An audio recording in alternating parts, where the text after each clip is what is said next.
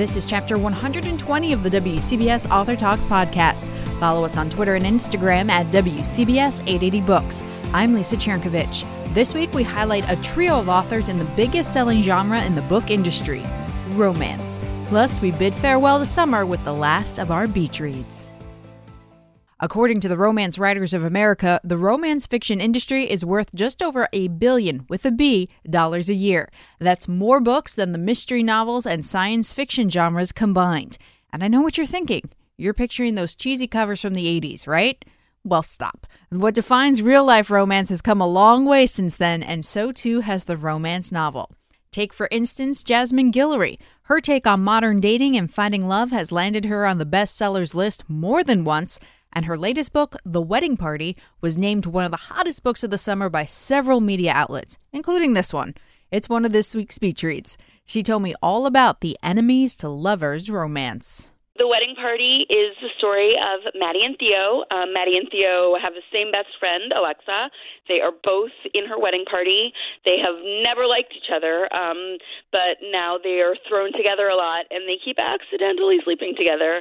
And then uh, throughout the book, they kind of figure out that there's a little something more. I think there's something really fun about watching two people who you know can't stand each other fall for each other, even though you want to shake them sometimes and just be like, come on. I enjoy that too. I think it's fun to see the things that people initially thought they didn't like about someone and they realize that that might be one of their favorite things about the other person. This is not the first time you've written about weddings. Why do you like to write about them? I think weddings are so fascinating. I think they bring out so many emotions in people. They're one of the only times in your life that you're inviting all of these people from different walks of life together. And so, you know, you're excited, you're in love, you're thrilled to share this moment, but you're also really stressed. Um, and I think people who go to weddings kind of take in some of that emotion with them when they go to the weddings. They're excited, um, you know, they're they want to see these people that they like fall in love, but they're also kind of feeling heightened emotion about everything. And I think it leads to so many great moments that you can put into fiction. And and you've definitely put some of those stories in there. Was there anything that that you did in writing this book that is it is it all made up or is it stuff that you've experienced going to weddings? I mean, for the most part, it's fiction. There are definitely some things that I've been in a lot of weddings. Um, I've been a bridesmaid a bunch of times, so there are definitely some small moments that friends of mine might recognize. Um, but most of those are little. I think, you know, a lot of what I put in there that I've experienced is not specific incidents that happened, but just the emotions around them when people were, you know, saw all of this happening and kind of thought like I might want that too, or um, ha, you know, got upset about something small. Like all of that can happen as a part of a wedding. And I don't think there's any bride out there or anyone who's ever been with a bride when she's gone dress shopping that won't relate to that particular scene in this book. Well, I've also been dress shopping with a lot of brides, and so that that that definitely helped um, me write the the dress shopping scene in this book. So fans of yours already know Maddie and Theo and their friends from your first two books. Did you always intend to write this sort of trio and have it end with Drew and Alexa's wedding? You know, I didn't exactly. I mean, when I wrote the wedding date, it, wedding date was my first book, and so I certainly had ideas um, about what I wanted to do, but I didn't know anything that would happen. You know, I was I certainly was hopeful that I would get to do this, but I'm really thrilled that I was able to, and that I feel like it ended um, just in the way I wanted it to. So this is really the end of the road for this particular group of friends, then. Um, you know, a little bit, but I do have another book, Royal Holiday, coming out in October, which is about Maddie's mom, um, who you meet in in the wedding party, and Maddie plays a, bit, a little bit of a role in that book as well. So you do you'll you will see some of the characters again, but not quite as intensely as in the first three books. I love Maddie's mom, so I can't wait for that. Oh, good! I'm so glad. I love her too. So you've had a, a hugely positive response from readers, uh, whether it's about the diversity of your characters, also the the role that food plays in your books. What's the best compliment you've received? You know, one of the best compliments I've ever received um, from a reader was actually just the other day. I was at um, a book signing, and a reader told me that she and her family had had a lot of difficult moments lately. Somebody in her family was having um, some big health problems, and she she was reading my books, and they just um, made her feel better about everything. That she needed a break from how difficult life was, and it made her feel better. And that just like warmed my heart. Partly because one of the reasons that I got into reading romance was because I was going through something difficult, and I was reading these books to make myself feel like everything was going to be okay. And so it felt so good that someone else um, did that with my books. Now, this being romance, there are of course sex scenes, quite a few of them. Mm-hmm. And yes. I love though that it's never that ravishing ripped bodices cliche that you always find in in some romance novels. You know, I think I mean, what I want to do with sex scenes in books is that I want to make them feel true to the characters involved. Um and so like there's a scene early on in the wedding party where both of them are sort of like, "Are we actually going to do this?" And Maddie just throws off her dress and says, "Let's go," and that that I kind of love because that's very true to her character. Um, and I want, you know, I want the things that come out in the sex scenes to make you recognize who these people really are, and that I feel like I did well in the wedding party. Yeah, they're so much fun, and you you really do you really get a sense for who these people are. And I, I also relate totally with the whole wanting to stay home and eat pizza and watch bad reality TV. so you mentioned a little bit what your next book is coming up. Do you have anything else beyond that that readers can look forward to? Um, you know, I'm starting to work on something else, but it's very new. um, so I am excited to to introduce Royal Holiday to the world, and then hopefully um, next year we'll get something new from me. And will they all have these great, fun covers that you know are just so eye popping and so eye catching? I love my covers so much. I, you know, all all credit for those goes to the wonderful art department um, at my publisher at Berkley. They have done an incredible job with the covers. I love that the cover for the wedding party is actually sparkly. Um, it's so fun. But they have really done a great job in making the covers seem like fun and exciting and eye catching. But they also really work for the characters in the book. You know, I look at the covers and they um, say what the book is about to me, which makes a big difference, I think. All right, so I think everyone needs to run out there and pick up the wedding party. Jasmine Guillory, thank you so much for spending some time and talking to us about it. Thank you for having me. Okay, let's keep the wedding theme going. Our next beach read takes a unique approach to a common wedding problem who to bring if you're single. Now, there's nothing wrong with going solo. I've done that twice this summer. But what's a girl to do if her mom is really, really pressuring her to bring someone? Well, if she's a top notch robotics engineer, she builds herself the perfect boyfriend. At least that's what happens in The Plus One. I spoke with author Sarah Archer. Your protagonist, Kelly, does what I think a lot of women dream of doing, and that's create the perfect man. Why don't you tell us a little bit more about The Plus One? Sure. So, The Plus One is a romantic comedy, but it has a little bit of a sci fi twist to it. And the protagonist is a young woman named Kelly, um, and she's a robotics engineer working in Silicon Valley. And Kelly loves her job. Um, she's very good at it. She's very smart, but her personal life is a whole different story. So she's kind of awkward, kind of self conscious. Um, she's always single, and her mom never really forgets lets her forget about that. Um, her mother runs a bridal boutique for a living, so she has these very traditional ideas about uh, love, where you you know you find the perfect person, you settle down, you get married, you have kids, you do all of it before you're 30, and so she and Kelly don't quite see eye to eye on that. And uh, when Kelly's younger sister is getting married, her mom tells her, no uncertain terms, she has to find a date for the wedding. So that starts off Kelly's quest to find her plus one, and she does kind of the typical things, trying to meet people in bars, looking online, that sort of thing.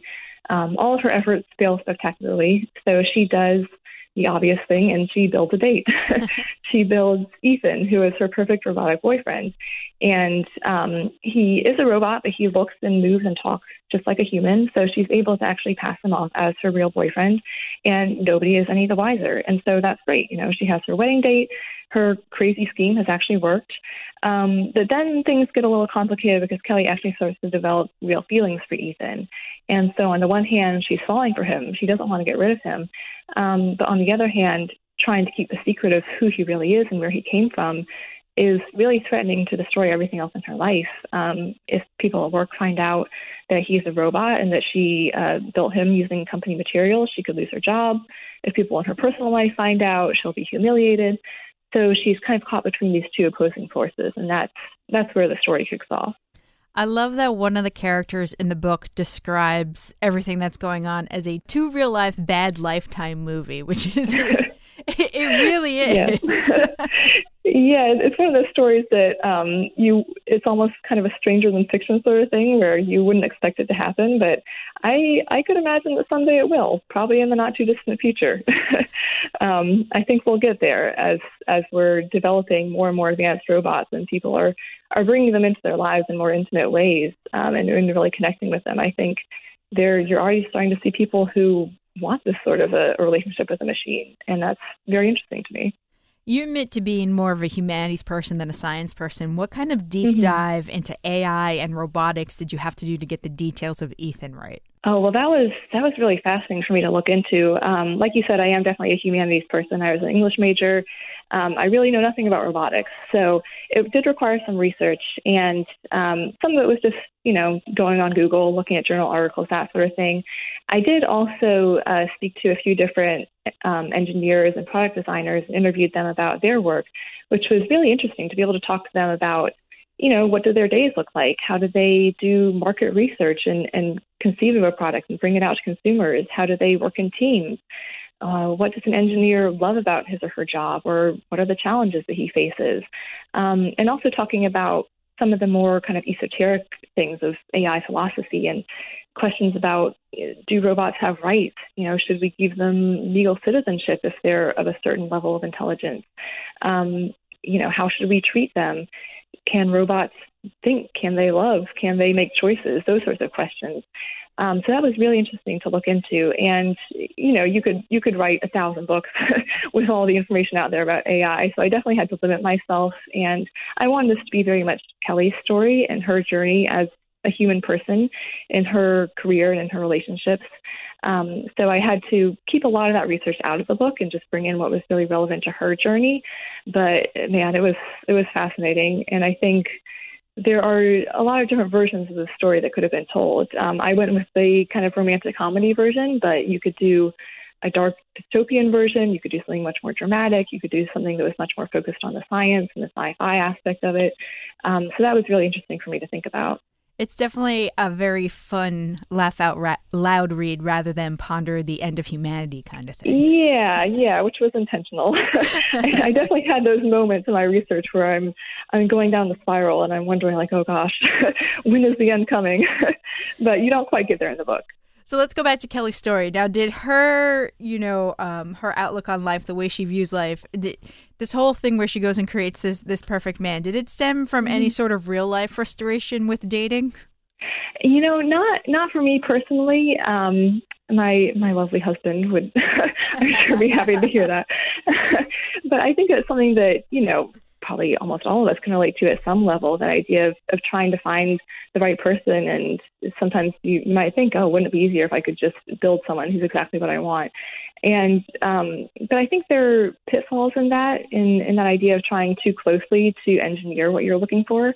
Um, that was really something that i was trying to explore in the novel was taking that almost like the traditional romantic comedy paradigm and turning it on its head a bit where instead of the stereotypical rom-com heroine who is unlucky in love and always single and just waiting for Mr. Right to show up. You have someone who takes the power into her own hands and builds someone and decides, I'm just going to design exactly what I want. Um, and I think with the way technology has progressed these days, a lot of us can probably relate to that. You know, you don't have to just wait to meet the right person through organic means in your real life. You can go online. You can search on dating sites or Tinder or wherever, and you can meet billions of people from all over the world. And you can, you know, even if you can't go to the extent of building a robotic partner um, and programming him to be what you want, you can put in your search terms on a dating site and you can kind of design your own match and look for, for exactly what you think you want and you think you need. But I think sometimes what we think we want and what we think we need is not always what's really best for us. And I think there's a certain magic that you lose when you're trying too hard to determine the course of your life and the course of your relationships. And so that was something that I wanted Kelly to reckon with in the book is that idea of designing your perfect match versus kind of letting life take you in places that you wouldn't expect it to. And I think also there's something to be said about eh, I get the feeling that there's this lesson that real friends, real relationships relationships mm-hmm. are important no matter how messy they can be. Yes, for sure. Because um, that's where you grow. You know, if, if things are perfect, then you're not really moving forward. And so for Kelly in building her perfect man, there are things, of course, that are great about that. Um, but she also starts to struggle with it as the story goes on, as she gets into a deeper relationship with Ethan. Whereas, in contrast, her human relationships in the book tend to be pretty fraught um, with her friends and family. But even though there are struggles there, and it can be painful and it can be embarrassing at times, you know, she she loves those people and she does grow in those relationships. What do you want readers to take away? Um, well, I would love readers first of all, just have a good time with it. It's a comedy, you know, it's supposed to be fun, it's supposed to be entertaining, it's supposed to be thought provoking. Um, but I would love readers to think about their own relationships and how they relate to people in their lives in light of this idea of building your perfect person and engineering a match um, versus kind of letting life take the leads and and seeing where it takes you and who you can meet. And you know maybe they'll approach their relationships in a different way or have a new appreciation for people in their lives through reading that. Stop being a control freak is what you're saying uh, yeah, in so many words. I think that's a lesson that um, sometimes I could take, and I'm sure a lot of us could as well. oh, I think so. you know, I have to ask do you think with all that research you did, you might now write a book about AI and robotics that goes in the completely opposite direction? I could for sure. Um, I, my my next book is definitely not in that world, which has been good to take a little bit of a breather for it. But I've got so many ideas, um, and I, I wrote a short film years ago that was also about a super intelligent robot, and that one was much darker. Um, and so I I think there there's an endless well to draw from there, and I'm sure I'll come back to the topic at some point. We've been talking with Sarah Archer. The book is The Plus One. Thank you for taking some time and talking to us about this. Thank you so much. I really enjoyed this. Author Jeannie Moon says the only real requirement for a romance novel is the happily ever after or happy right now ending, and she aims to deliver with the latest installment of her Compass Cove series. We recently spoke about the book and why she loves to write romance novels. The book All of Me is book three in the Compass Cove series, and it's set on the North Shore of Long Island where I grew up. I pretty much made a composite of several of the towns um, in and around the Huntington area, so probably about an hour outside the city. Um, and all of me focuses on Lily Vasquez, who is a former Hollywood hairstylist. Um, she's come home to Compass Cove after having a really rough time um, with a boyfriend who was abusive and she had to leave. Um, it was the way she felt as though she had to deal with it.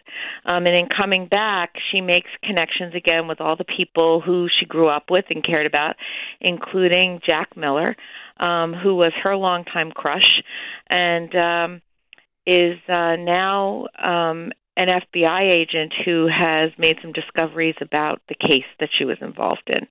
Um, but Jack has kind of appointed himself as her um, guardian in this. Um, you know, it's it's a classic trope.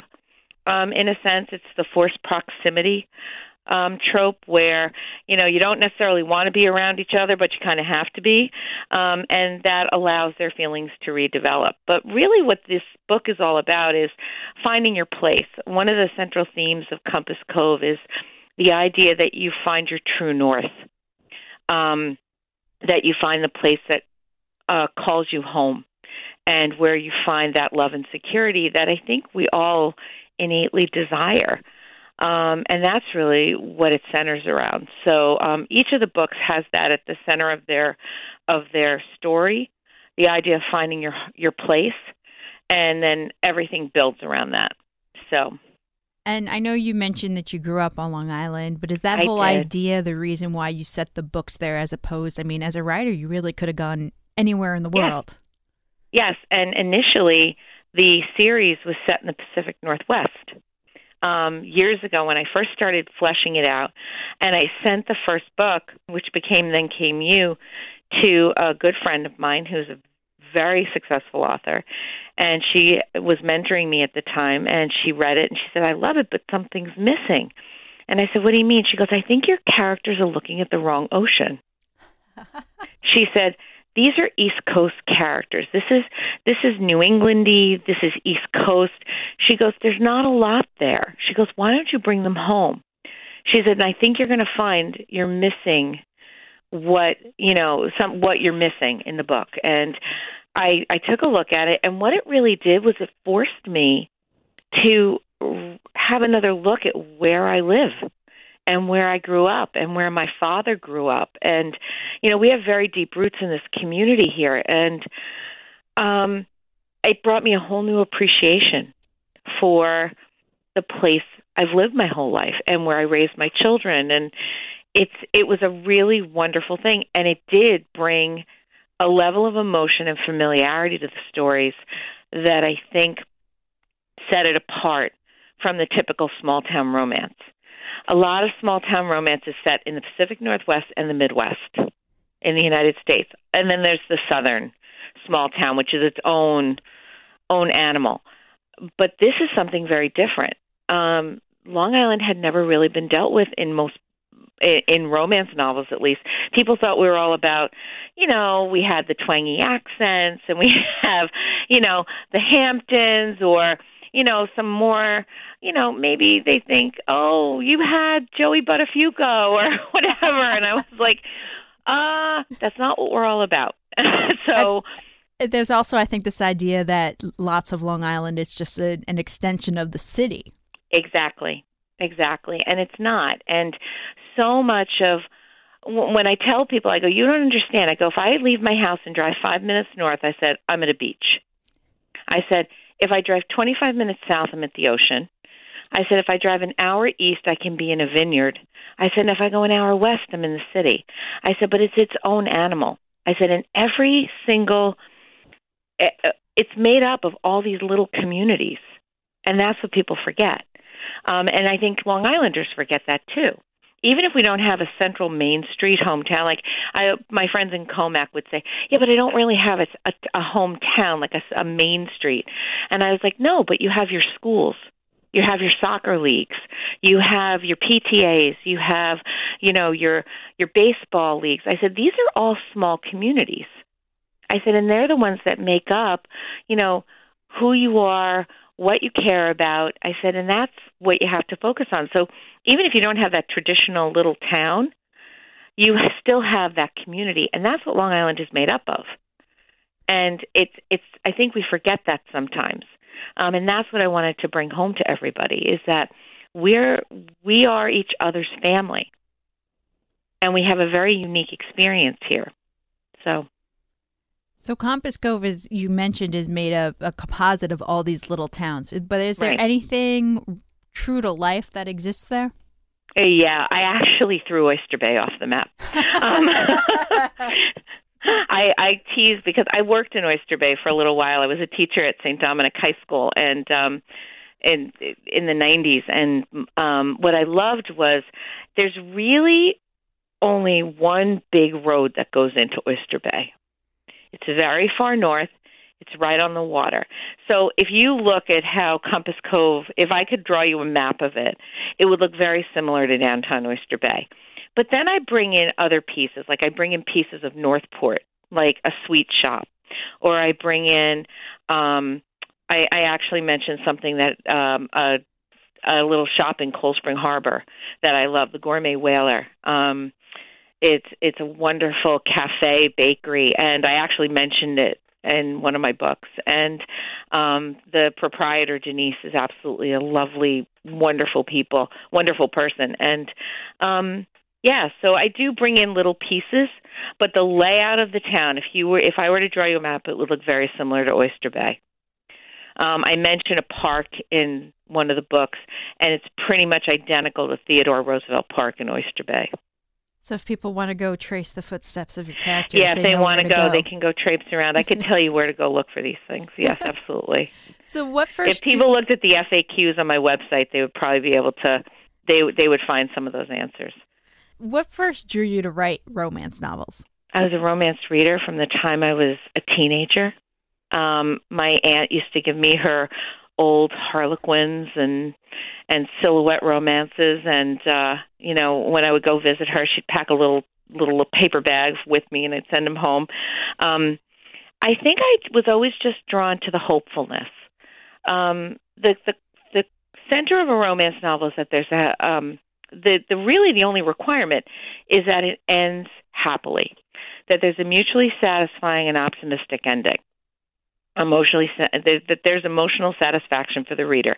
It's what we call the HEA, the happily ever after, or the HFN, the happy for now. Um, you find those more in um, the young adult romances because we're not going to necessarily attach a happily ever after to a 17 year old. um, but what I loved about them was that I could escape into them. And I've always wanted to write. I've always been a writer. Um, I wrote when I was a teenager. I wrote as a journalist when I was in uh, college. Um, I ultimately became a teacher. Um, I teach writing now, um, even as a librarian. I still do that. So it was something I always felt drawn to do. But I love romances because I think they give people hope, and I think they give them hope and happiness in the times that are the most difficult. Um, for example, when my dad died in 2012, I I got through the summer, and he had had a long illness. We knew he was he was going to pass, but I got through the summer um, reading romances because they just kind of lifted me out. If I started to slip into a dark place, they gave me a chance to escape, and I think that's sometimes one of the greatest gifts we can give people. And I don't think you're alone in that sentiment because I know there are people who like to turn their nose down at, oh, romance books, Harlequin yeah. books, but it's mm-hmm. a billion dollar industry and it's the most popular genre. Yes, it is. It's it generates more income, more revenue for publishers and for independent authors than all other genres combined. I think people look down, they think it's lowbrow. It's gotten the term mommy porn attached to it. It's you know, they say, "Oh, you write those books." And I'm like, "Yeah, well, what does that mean exactly?" I write books that make people happy. You know, does is do my books have some some sexual content in them? Yeah, it does. Do, is it obscene? Is it pornography? No, it's not. Um, it's about relationships. And you know, it's it's life. It is. And the thing is, is that there's a romance for everybody. There's a romance for somebody who wants that door firmly shut, um, so you, you don't have sex on the page. There's stuff that's more um, erotic and for people who who want that. There are sweet and inspirational romances for people who want to bring faith into it. There's paranormal. There's something for every single person. Um, and it crosses over so many lines, and that's the beautiful thing about it. So, and people forget that. And even even the most popular mainstream fiction, if you look at it, a lot of times there's a romance embedded into it. You mentioned you started reading them when you were when you were a teenager. Is there a, an age that's appropriate to, to pick up one of these books, or it really is as long as you get the content, you can you can go with I it? I think it really depends on the reader. What I love now, and I'm a high school librarian. Um, that's my day job. Um, I've been a, a teacher for 33 years, so I'm a high school librarian, and the, the amount of really good young adult romance that's out there now is staggering. I wish it was there when I was a kid. Do I think there's an appropriate point? I think it really, like I said, I think it depends on the reader. Everybody has a different maturity level. Um, my mom didn't know I was reading these books. she would have been scandalized. I always tell everybody, look, you know, if I have a kid that comes and says, um, they're reading such and such. I'm going, really? And they go, yeah, my mom gave it to me. And I'm like, oh, okay, fine. You know, that's great. If you're reading Maya Banks, but your mom handed it off to you, your mom knows you better than I do. and and I'm perfectly okay with that. But there's great YA romance. Um, if I were to recommend, I'd say Nicola Yoon has written some amazing stuff. Um, Simone Elkeles um, Stephanie Perkins um, Huntley Fitzpatrick. These are all people who've written romances, and they might have sex in them, you know. But what I love about good YA romance is that everything is based in emotions. There's nothing gratuitous.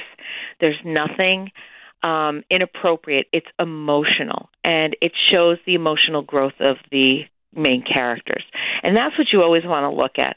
A good romance is going to be grounded in emotion. It's not even even if it's on the more erotic end, there's going to be an emotional connection between the characters. It's not just about, you know, gratuitous sex. And that's the thing that we have to remember. And if it is that, that's pornography. Yeah, exactly. exactly. And that's the big difference with a romance. If if somebody says, "Oh, it's porn." And I'm going, "No, no, it's not." You know, because you don't have you don't have those emotions and the emotions lead to um a greater understanding of each other and to that that happy happy ending. That that's what we look for. So you mentioned that you are going to work on another Compass Cove book, but yes, when, I am. When you're done with that, are you going to leave it behind and move on to something else, or are you going to stay in that world for a little while? You know, I don't know. Um, I do have some ideas for um, what is really starting to break out now, and it's a seasoned romance, and that's romance for characters over forty. Hmm and I have an idea for a book, and my heroine is 55. So um, I was talking with a couple of people about it, and we had a big, big panel at RWA um, that I was very privileged to be on, and we spoke for over an hour about the viability of season romance, and that over 60% of book buyers are women over the age of 45 and they are not seeing themselves in books and they want to. It's just like not seeing themselves on TV or in movies. Exactly. And TV and movies are doing better, but books still aren't. And romance definitely skews. We will have people all the time who say, Oh, I brought this idea to my editor or my agent, and they went, Oh, nobody wants to read about anybody over 35. And I'm going, Really? Why? because you know what? We have so much to offer. We we see things through a very different lens, and I think the readers who are, you know, coming of age, you know, coming to that age, um, they want to see that. They want to see their own life experiences. They want that person who's had a successful career or, you know, and they aren't just defined by their roles anymore. And I think that's the problem is we're often as women only defined by our roles as mother, grandmother, um, and and we get, kind of get boxed in a little bit. And I think uh, romances about older characters could allow us to break out of that. Um, so I'm excited about pursuing that and seeing where it goes. And my characters are always over 30, which kind of bucked the trend for a little bit, a little while. Um, but now I think I'm gonna I'm gonna break that out a bit. I think it'll be fun. Yeah, let's see what happens. Buck the trend again. yeah, I love bucking trends. Um, I did it with a. I had a book that came out several years ago. It was called Until You, and my heroine was 40 years old. She was divorced, um, and she got involved in a romance with a 29 year old hockey player. How nice! So, yeah, it was awesome. it was so much fun, and and it's one of my most popular books. People love that book love, love, love that book, and I still do. I think I know it's like saying I have a favorite child, but I think it's one of my favorites. so, well, we've been talking with Jeannie Moon. The newest book is All of Me. I hope that people walk away from this interview that you've opened their minds to what romance is about, what it can be about, and that the next time they come across one, they pick one up. I hope so too.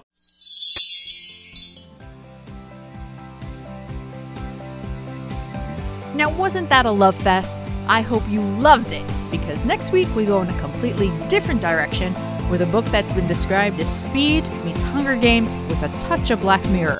Until then, show us some love on Twitter and Instagram at WCBS 880 Books. I'm Lisa Chernkovich.